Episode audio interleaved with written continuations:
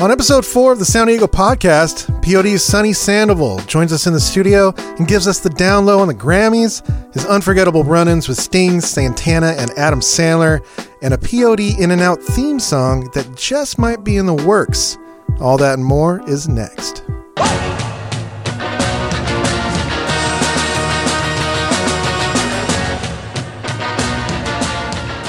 Hello and welcome to the Sound Diego podcast. I am your host, Dustin Lutzbike, and with me today is none other than Sonny Sandoval. How are you, my friend? I'm doing great. Thank you, brother. Right on. Thanks for coming on. A little background for our listeners. Sonny, you are the frontman and lead vocalist for P.O.D., who have been repping Southtown, a.k.a. Chula Vista. I think some people that aren't like familiar with San Diego, or people that listen to you guys from all over the world, they may not know that Southtown is an actual like place in San Diego. It's not just San Diego, right? Yeah, I think, I mean, I've heard people argue the point it's south of 54 on the west, or it's, some people are like, no, it's south of 94. Right. They want to be involved, you know, but I grew up down in San Isidro area, so it's about 3 exits from the border. Yeah. So we're just as south as you can get. Right. Yeah, southwest. Hence the name, South. Yeah, without crossing the border. And you guys have been making music now for, I would say, close to 3 decades, like 30 years at this point. Almost. Yeah, I mean, we're going on our 28th year this year. Yeah, something like that. I think the first record came out in 92. Little demos, yeah. What's weird is that, you look exactly the same. The first time I saw you look exactly the same then as you do now. That is amazing. There's got to be some kind of, you have like a moisturizing process. I wish. I would ball it up and sell it. No, thank you very much. That's right. You guys, of course, you're multi-platinum. You've received 3 Grammy nominations, as far as I know. And, I mean, you've basically helped put San Diego on the map musically. I mean, there's been a ton of San Diego bands, of course, but as far as like overall overreaching success in a worldwide sense, there are a few other bands from San Diego that can kind of claim the success that you guys have had. That's amazing. Thank you. I think so. I mean, obviously, you know, Blink and stuff is from this region. Right. It's hard to say, you know, if I was to say, you know, San Diego, I have a different version of San Diego, right. But yeah, we've been lucky enough to make some headwaves, and we really are an international band, you know. Yeah. We've been lucky enough to grasp a fan base all over the world. 28 years later, we're still touring internationally, which is mind-blowing to me. Yeah. But, you know, again, humbly, it's been an awesome journey.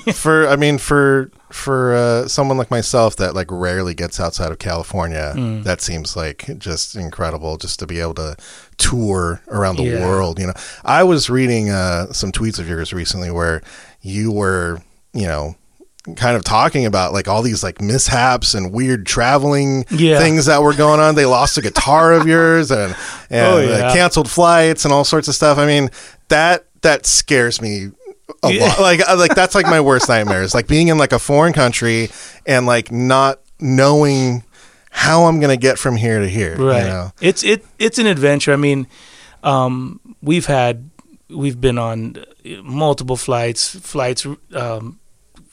changing and switching, losing of luggage, broken guitars, stuff like that, crazy stuff. But the craziest actually just happened.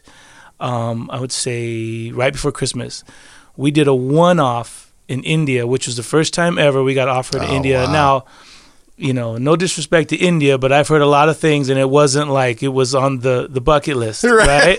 So, but incredibly enough, you know, and I'm thinking, man, is just whatever my idea of this country. But they offered the money, and I looked at it. They said it was a festival. I was thinking, first of all, who has a festival? What kind of festival's going down in India, right. You know? Because in my mind, I've been to some crazy countries, and a lot of these countries, you have the rich and you have poverty. Yeah. That's it. There's no in between.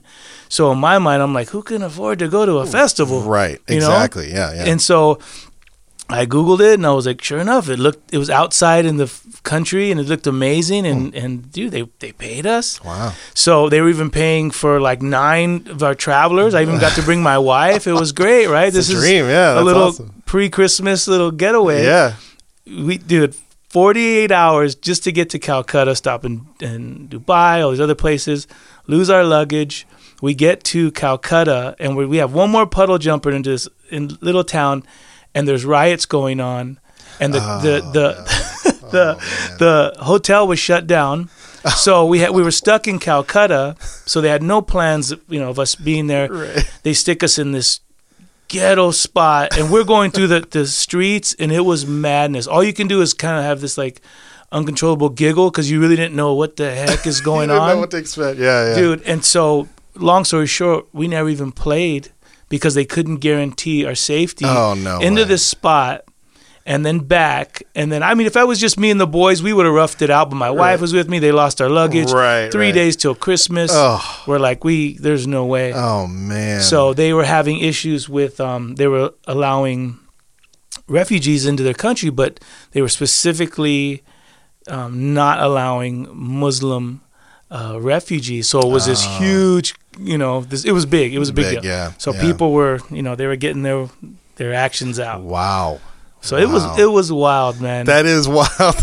And I won't even go into the details of let's just say it made TJ look like La Jolla, where we were. Wow. Yeah. Okay. Yeah. Yeah, it was pretty scary. That's crazy, man. So when you come home from these international tours, is there a favorite spot that you go to for a burrito or any taco shop you're looking forward to? Yeah, we're down there in East Lake Bonita, so Lolita's Taco Shop's probably the best. Now they have one right there by the Petco. Yes, yeah downtown. That's one of my favorites. I mean, obviously I'm an In-N-Out Burger guy. I'm easy. In-N-Out is so divisive.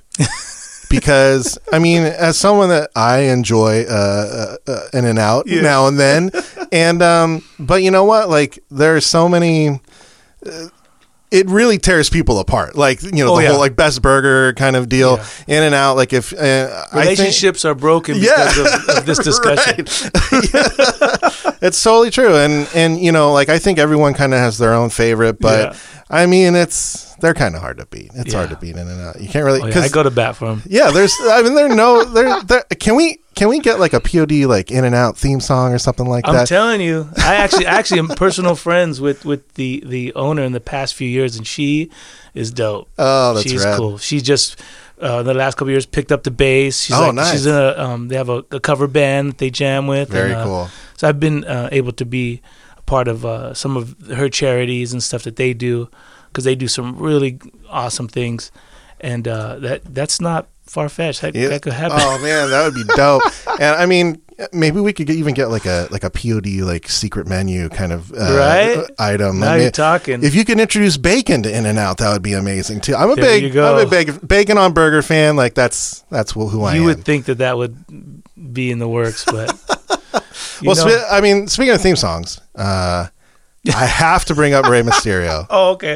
I thought you were going to talk about the Chargers, man. I was going to go there. I was getting there. I was inch by inch. But, I wanted to bring up Rey Mysterio. I'm not a huge wrestling fan, but I've watched wrestling over the years now and then. And Rey Mysterio is obviously a legendary wrestler.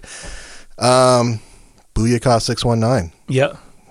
That's a classic entrance song. He still uses it. Yeah. Well, his original was with a local San Diego boy named Mad One. So if you Google, you do your research, they shot a video and everything. And so it's more Latin kind of hip hop, gangster stuff. And then the reason why, obviously we were already friends with Rey, but the reason why we got introduced is because I think at the time WWE had done some stuff with PlayStation. They were doing a game, and then they did a wrestling meets rock. So there's a bunch of rock bands of that era that teamed up with a superstar. Superstar. Okay. And so because Rey was from our hometown, we were friends. It was it was a no-brainer. Yeah. So all we did was take what he had already done, add some heavy guitar, some live music, instruments to it. Yeah. I jumped on the track. Mad One still did his same verse. And then I did a verse, and then we just kind of, you know, we rocked it up a little bit. It's still Absolutely. Very Latin-y, but it's just, it is, yeah. You know, it's got some heavy chords in there. Yeah, it's fun. It is unmistakably P.O.D. Like I was telling my friend the other day, like P.O.D. has a sound. Like you guys have a sound. Agree. And yeah, I mean. If I hear, and it's not just like your voice or whatever, no, it's, you know, like when I hear a P.O.D. song come on, I know immediately you're not the first. Yeah, I've heard that, and but that's a Southern California thing. To me, I don't think it's necessarily, like you said, my voice or the guys. It's this culture that we come from. We're so diverse in so many ways. You know, you from shades of color to, you know, ethnicity to styles. Yeah. You know, I mean, you think about it, you go, we tour, we see it all the time. Like, you don't, you know, it's normal for us to see a Mexican, you know, headbanger, metal guy who's Mexican. You know, you go to another state or city and that's not... It's rare. It's rare. Yeah. You know, it's just a typical stereotype of what you think the Mexican culture is. Right. You know, it's like, well, but here, or, you know, whether it's reggae music, whether it's, you know, the punk rock scene, you know, it's... We happen to have our, you know, our roots and all of that stuff. So I hear that all the time. It's like, dude, if a song was to just come up on the radio, people said, dude, that's P.O.D.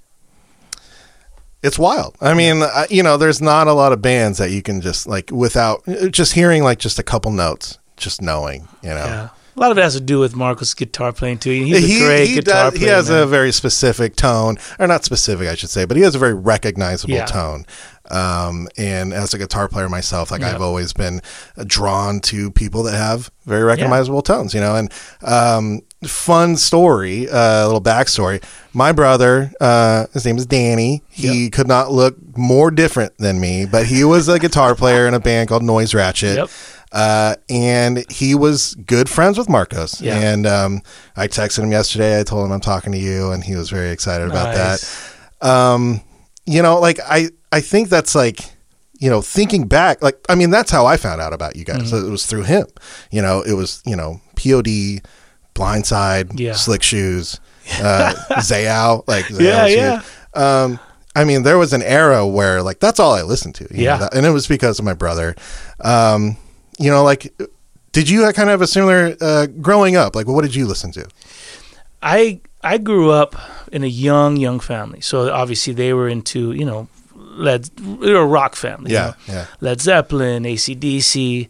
And so that was always, you know, just that was the rock for me. Right. But when, you know, you get into junior high and, you know, your streets and, you know, then you get introduced to hip hop, you know, you get introduced to punk rock, you know, certain things. Mostly it was hip hop in the beginning. I kind of related to, but I was more into the conscious type stuff because I was just a big reggae fan. I was into reggae music from other family members. So I was always into the conscious side of that. And then when I got into hip hop, it was more because they were talking about the streets. It was real, you know, it wasn't this rock and roll, sex, drugs, rock and roll, you know, entertainment. It was like, no, these guys are talking about things real. And then, I was never really into punk rock at the time because to me, punk rock was more Sex Pistols. It was more like this English, you know, these white guys from England that I could never relate to. Right, right. But then it wasn't until someone said, we'll check out Suicidal Tendencies, you know, check out Bad Brains. Yeah. And then once I saw people of color, then I knew, okay, well, they know something I don't. What is this? And then you listen, and the same thing. It's conscious. They're talking about something that I related to. And then you jump into... you know, that the straight edge movement, you know, and you see like the hardcore scene, you know, Minor Threat and 7 Seconds, Fugazi, all these guys, and you're like, oh, this is a whole other world. Right. Yeah. So it was a progression. Like, you, wow. But that was the cool thing of back then, you know, you're going to the record store and you're checking out stuff and you're like, dude, this is a whole new world of music. You know? Is great because I have, there's a segment we like to do on this podcast. It's called First Four. And it's kind of where we go back in time, ask you 4 questions about like your first few things. Okay, so let's do that. Got it. What was the first band or artist that you ever remember like just truly loving, like just obsessed with? I wouldn't say obsessed with it. Okay. I don't think I really, I didn't get there quite yet, but I thought you were going to ask me what's the first album I bought. That is on the list. You're jumping ahead. Yeah. You're jumping ahead. Okay. Well, I wouldn't, you know what, you could say, well, not obsessed. I would just say because of my family, always, you know, it was AC/DC is like, is a staple from when I was a kid. Like, okay. Dude, AC/DC, I remember them putting on like the Back in Black album, you know, new singer at the time, and they're listening to it back then when they thought, you know, there was hidden messages, all kinds of things. They were young, and they were tripping out. And then, you know, obviously when Hell's Bells comes on, this is mesmerizing. Mm-hmm. And it was like, so I remember that. But even to this day, if you say, dude, who's one of your, like, you know, favorites, is AC/DC. It still rings true. It still rings true. It's just because of, I think as a kid, but I was always a Bon Scott guy, you know. Right. You only got a couple albums to work with. No, I know. I'm always down with the original. All right. Well, then, what was the first album that you ever bought yourself? The first album was a 7-inch, and it was Devo Whip It. Oh, really? Wow. Only because I don't know why I bought it. But my grandfather had this old little, you know, an old vintage record player, and I was able to play it. I don't even know where I got it. Wow. I just remember, and I don't know why I got it. Maybe I saw them on TV. I don't know. But whatever. It's so crazy because I'm so anti-gimmick. Yeah. But now when I think, when I look back as a Devo, it's like, oh, dude, they were full-on shtick, you know, but I didn't recognize that. I mean, they were a great band. No, they were great. And that's I think that maybe that's the main difference with Devo is that they've always had a shtick, but they've always created great music on top of it, which kind of like, for me, I'm the same way. Like, I don't like shtick kind of bands, you know. I have tons of people, like friends that just, they love kind of, you know, comedy kind of bands where there's something kind of funny about them or whatever. I cannot do it. I just can't get into it. Yeah. But Devo is one of those bands that they kind of accomplished both things. Like they had a strange style, a very unique aesthetic, and then, you know, kind of a gimmick to go with it, but they also created just some of the most classic music ever, you know. Yeah. And, I mean, it's hard to beat that. Yeah. Okay, Whip It. That's very funny. What do you think was your first musical guilty pleasure? Like, you remember listening to and being like, oh man, I can't tell my friends about this. There was nothing when I was young. Cause I'm 1 or 100. Like, so even back then, I mean, so there's bands now that I'll admit, I was like, dude, I never gave them a shot because, you know, I grew around, you know, rough guys. So it's like, I don't even think I gave it a chance. You know what I mean? Because it was like, well, that in my mind at that time, well, that's weak. You know, so when you listen to bands like now, like Depeche Mode, there was a scene. If you were a Depeche Mode guy, well, dude, most likely you were the kid that got picked on. Yeah, you know what I'm saying? I'm just being real. No, honest. Yeah, for sure. Yeah, back in the day. Yeah, you know, if you were The Cure, you know, this was like, oh, here, look at. My man is wearing makeup. Like, that was just a no-no. That was the scene. It was like, because that was for people that love The Cure and Depeche Mode and stuff. That's how it became so big. Scene, you know, the goth scene and everything is because, you know, people wanted to relate to one another. They didn't have very many friends. No, I love it now. You look at it now, you're like, dude, why was I so close? You know, I just listened on a road trip. Just, you know, you throw on Apple Music and you going through all the Depeche Mode songs, going through the Cure songs, the Smiths, and stuff like that. You're like, I never gave that a shot because I thought it wasn't tough. Right. And then now you get later, and like, dude, this is so good. Are we going to see you rocking a little eyeliner here going forward? See, well, that's not going to happen. But if you do, I'm not mad at you anymore. You know, back then I would have thought, man, you know, I was skating. You know, I'm in the neighborhood. You know, we were surrounded by gangs. It was like, that's not something you can't admit that you. I love the Depeche Mode. You know, now I'll, you know, dude, I'm gladly diehard fan. But that's awesome. Back then you kind of just like, well, if it's not tough, it's not for me. Right, you know? Right. That's very cool. Okay, Depeche Mode. That's interesting. I didn't think about that because that is very true. Like when you're growing up, when you're a kid and you're around friends and everything, like it definitely there's you don't want to be embarrassed. Yeah, they were more the outcast type group, and that was, and again later on, I mean, obviously you learn to embrace that stuff. You you realize you're an outcast in your own right in other ways, and then you're just like, dude, I get it. And so now I appreciate that stuff. I would say for, you know, there was a time even when P.O.D. was going and like, you know, I mean, I never was a fan of like NSYNC and those boys band, but then, you know, boy bands, but then when like Justin Timberlake came out with his records, like, this is hot. Dude. Oh, absolutely. Even now, like it's funny. People thought recently in Europe, I had made a comment to a friend sometime, and we were talking about Justin Bieber, and I was like, dude, I love Justin Bieber, right? So she got me a Justin Bieber t-shirt in Germany, and she dared me to wear it, and I was like, dude, I have no shame. And a lot of people thought I was doing it as a joke. I'm like, dude. And but it has Justin Bieber's face, and it says, I'm sorry, across the top. So on my hashtag, I'm like, sorry, not sorry. I'm like, I love the Biebs. That's great. That's great. Undeniable. You know, and at first, whatever, you want to clown, you know, and I did my clowning because my kids were like, oh, Justin Bieber. And I'm like, Justin Bieber sucks.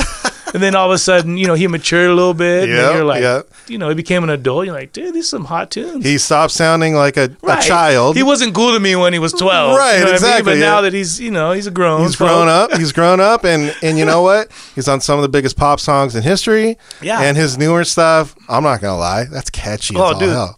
I mean, that's okay. I'm not going to argue with that. I'm not. Yeah. I can't hate. Well, the fourth question in our first four is, what was the first concert you ever went to?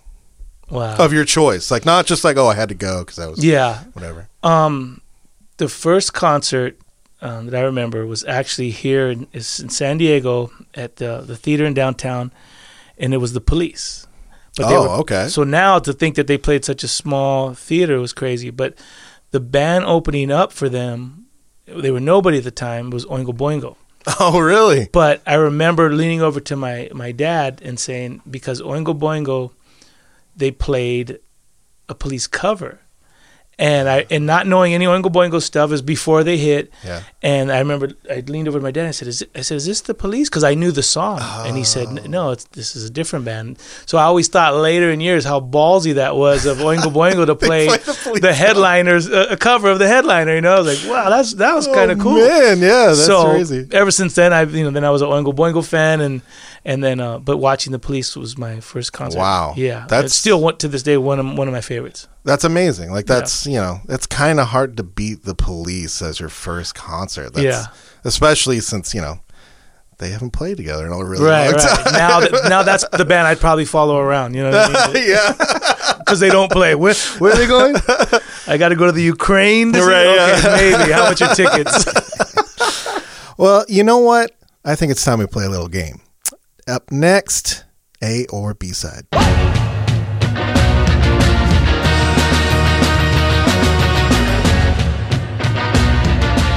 All right, we are back, and it's time for the trivia game, A or B side. I'm going to give you three questions. They're each going to have two options for an answer. Only one will be correct. So let's get that started.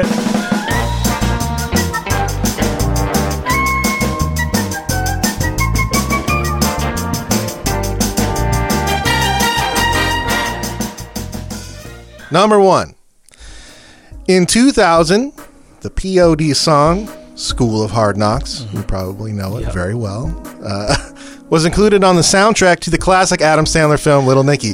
I am a huge fan of Little Nicky. Most people don't know that, but I've watched that movie several times. I used to have the DVD. That's great. Which of these bands were also on the soundtrack? A, Deftones, or B, Limp Bizkit? Deftones. You are correct. Yep. I would be surprised kind of if you didn't know that because like you were on the soundtrack. Well, I'm a Deftones fan as well. So am I. So I'm a huge Deftones fan. Curiously, they had two songs on the soundtrack, which I thought was kind of strange because I'm like, why would they have two songs on a soundtrack? But whatever. But you guys... We had two songs in the movie. Yeah, that's right. Not only on the soundtrack, but you had two other songs that were included in the movie. I mean, did you guys just rake in just a ton of money from that movie or what? Or was it just kind of like, can we use your music? It is so not like that. That's what everybody thinks. Your guys' royalties must be up to... No, dude. We don't... pennies, bro. Little Nicky's not paying your bills right now. The coolest thing that came out of it, because Sandler was actually a fan, so he reached out. I was wondering about that. He reached out and loved Southtown, and he was the guy that got us. So when we actually shot the video, that was the coolest perk.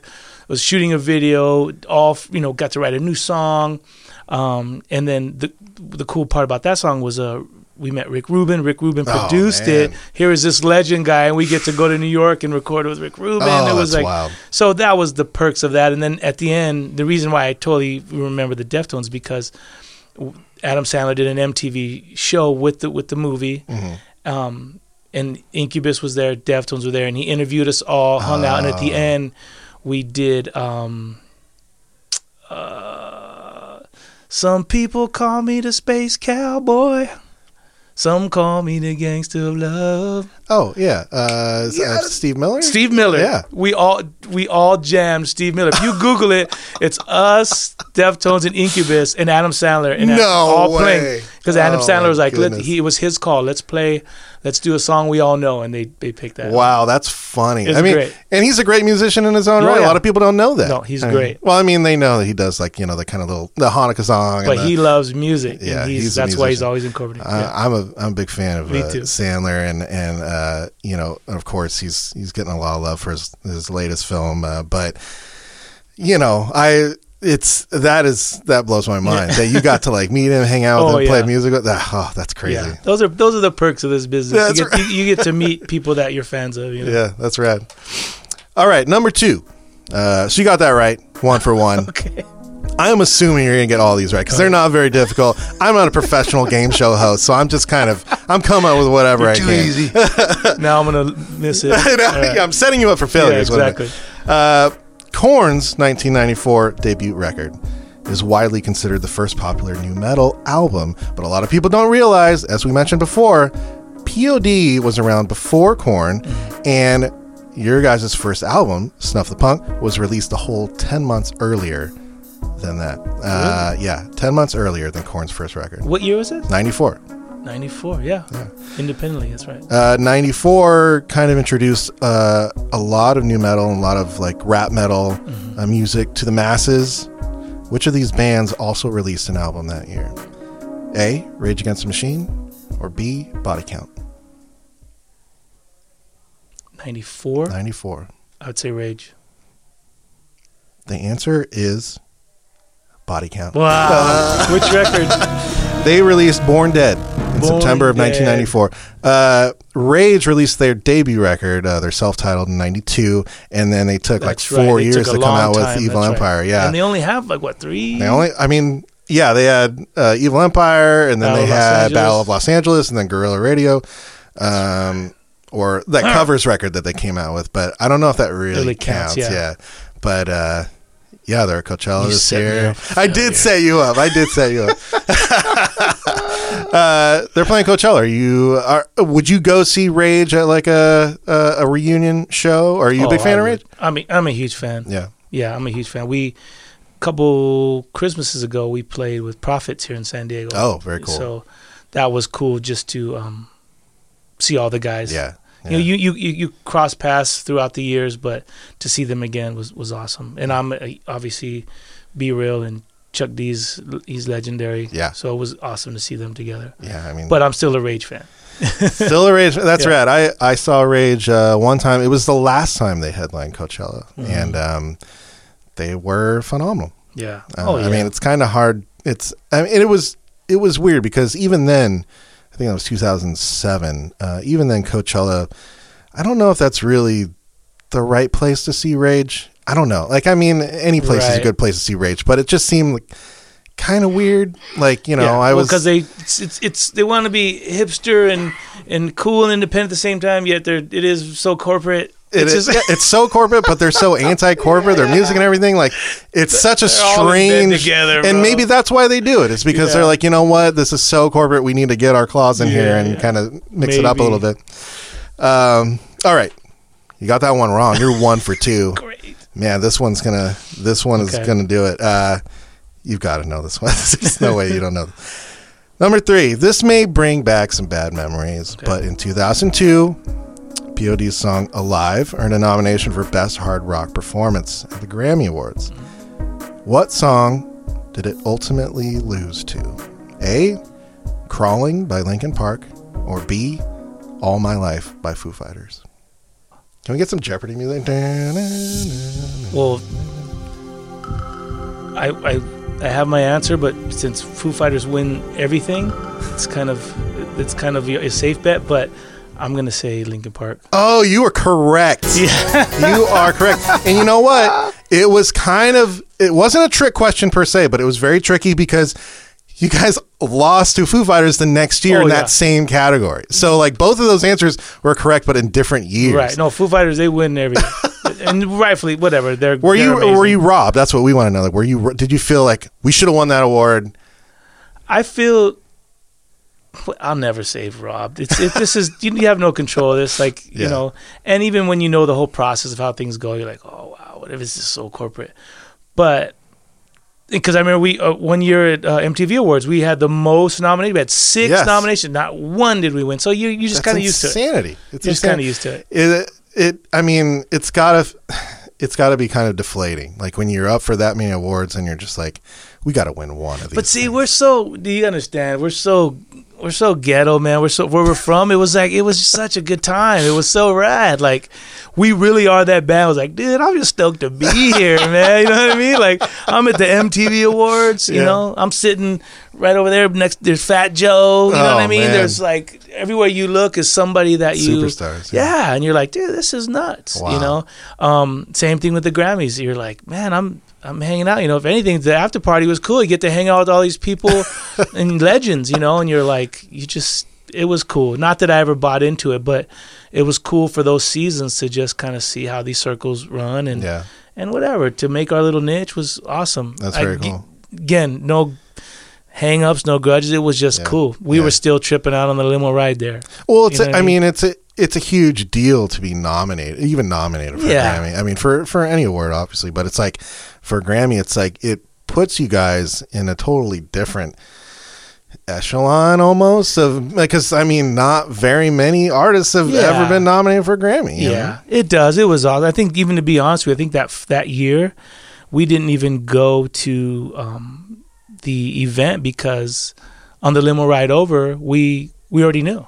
So we were like, dude, let's just go hang out. Did they announce it earlier or something like that? No, it's just the inner circles. Okay. You know, dude, it's all, you know, the guys all the board and then the judges, all stuff. We just, our inner circle, we knew, we weren't even bummed. We're like, oh, man. Like, well, dude, let's not waste this limo. You know, we had all our wives and stuff. We're like, let's cruise. Our wives are all dressed up. You know, we're let's cruise. We knew we were going to an after party at somewhere, cool hotel, and everybody's going to be there. It was like, I go sit in a seat for. I can't imagine you in a suit like a tuxedo. Yeah, we weren't in that. I think we were like in Dickies and white t-shirts and everything was new. That was about as cool. That was about as like a fancy. Everything was new, fresh, impressed. Oh, you know, man, I mean? That's classic. New Chucks, new Dickies, new AAA white t-shirt. No expense spared. No.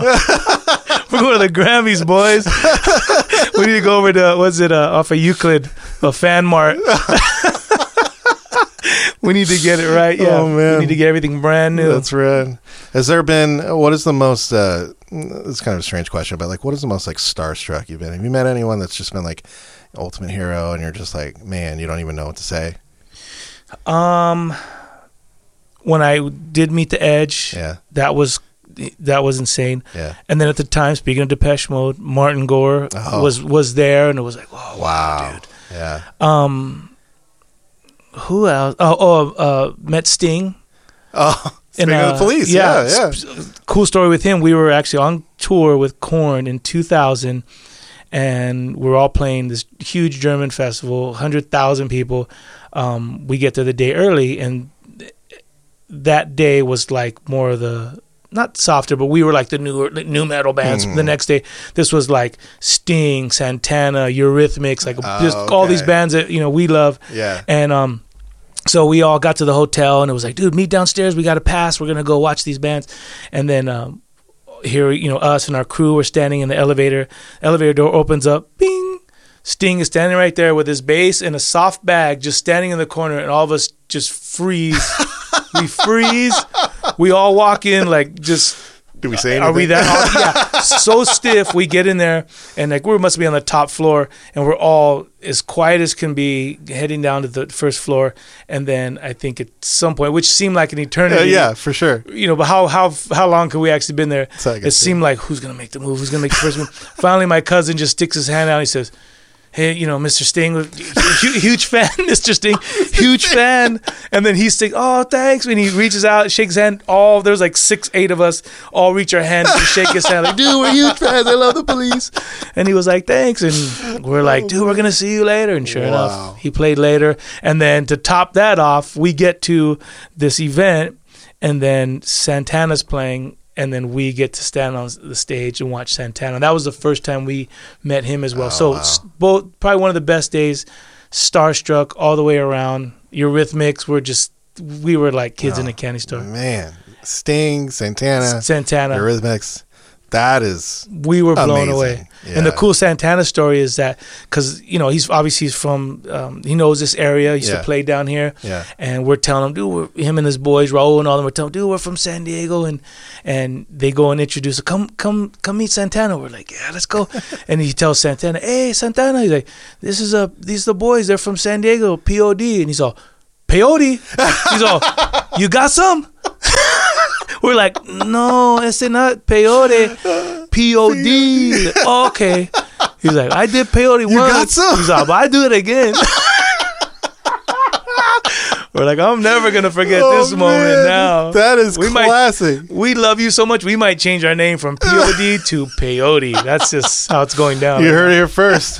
That is so funny. Yeah. Man, unforgettable. Yeah. Well, I don't want to keep you too long. I know you got things to do, places to be. Be sure to check out payableondeath.com for all the band's news, tour dates, videos, all that good stuff. Sonny, thanks again. Thank you, brother. As always, thanks for tuning in. Sharing is caring, so please spread the word about the pod with your friends and subscribe. Upcoming guests include About San Diego's Ken Kramer, Soda Bar's Corey Steer, NBC7's Catherine Garcia, Eric Howarth from Vinyl Junkies Record Shack, and the award-winning rapper Choosy. Visit SoundDiego.com for bonus notes on this episode, including that video of Adam Sandler with Sonny and the Deftones. And be sure to watch the show that started it all, San Diego TV, which airs Saturdays on NBC7. Now, though, here's our Spotlight Artist of the Week, Ten Bulls with Vicarion. Until next week, enjoy the music.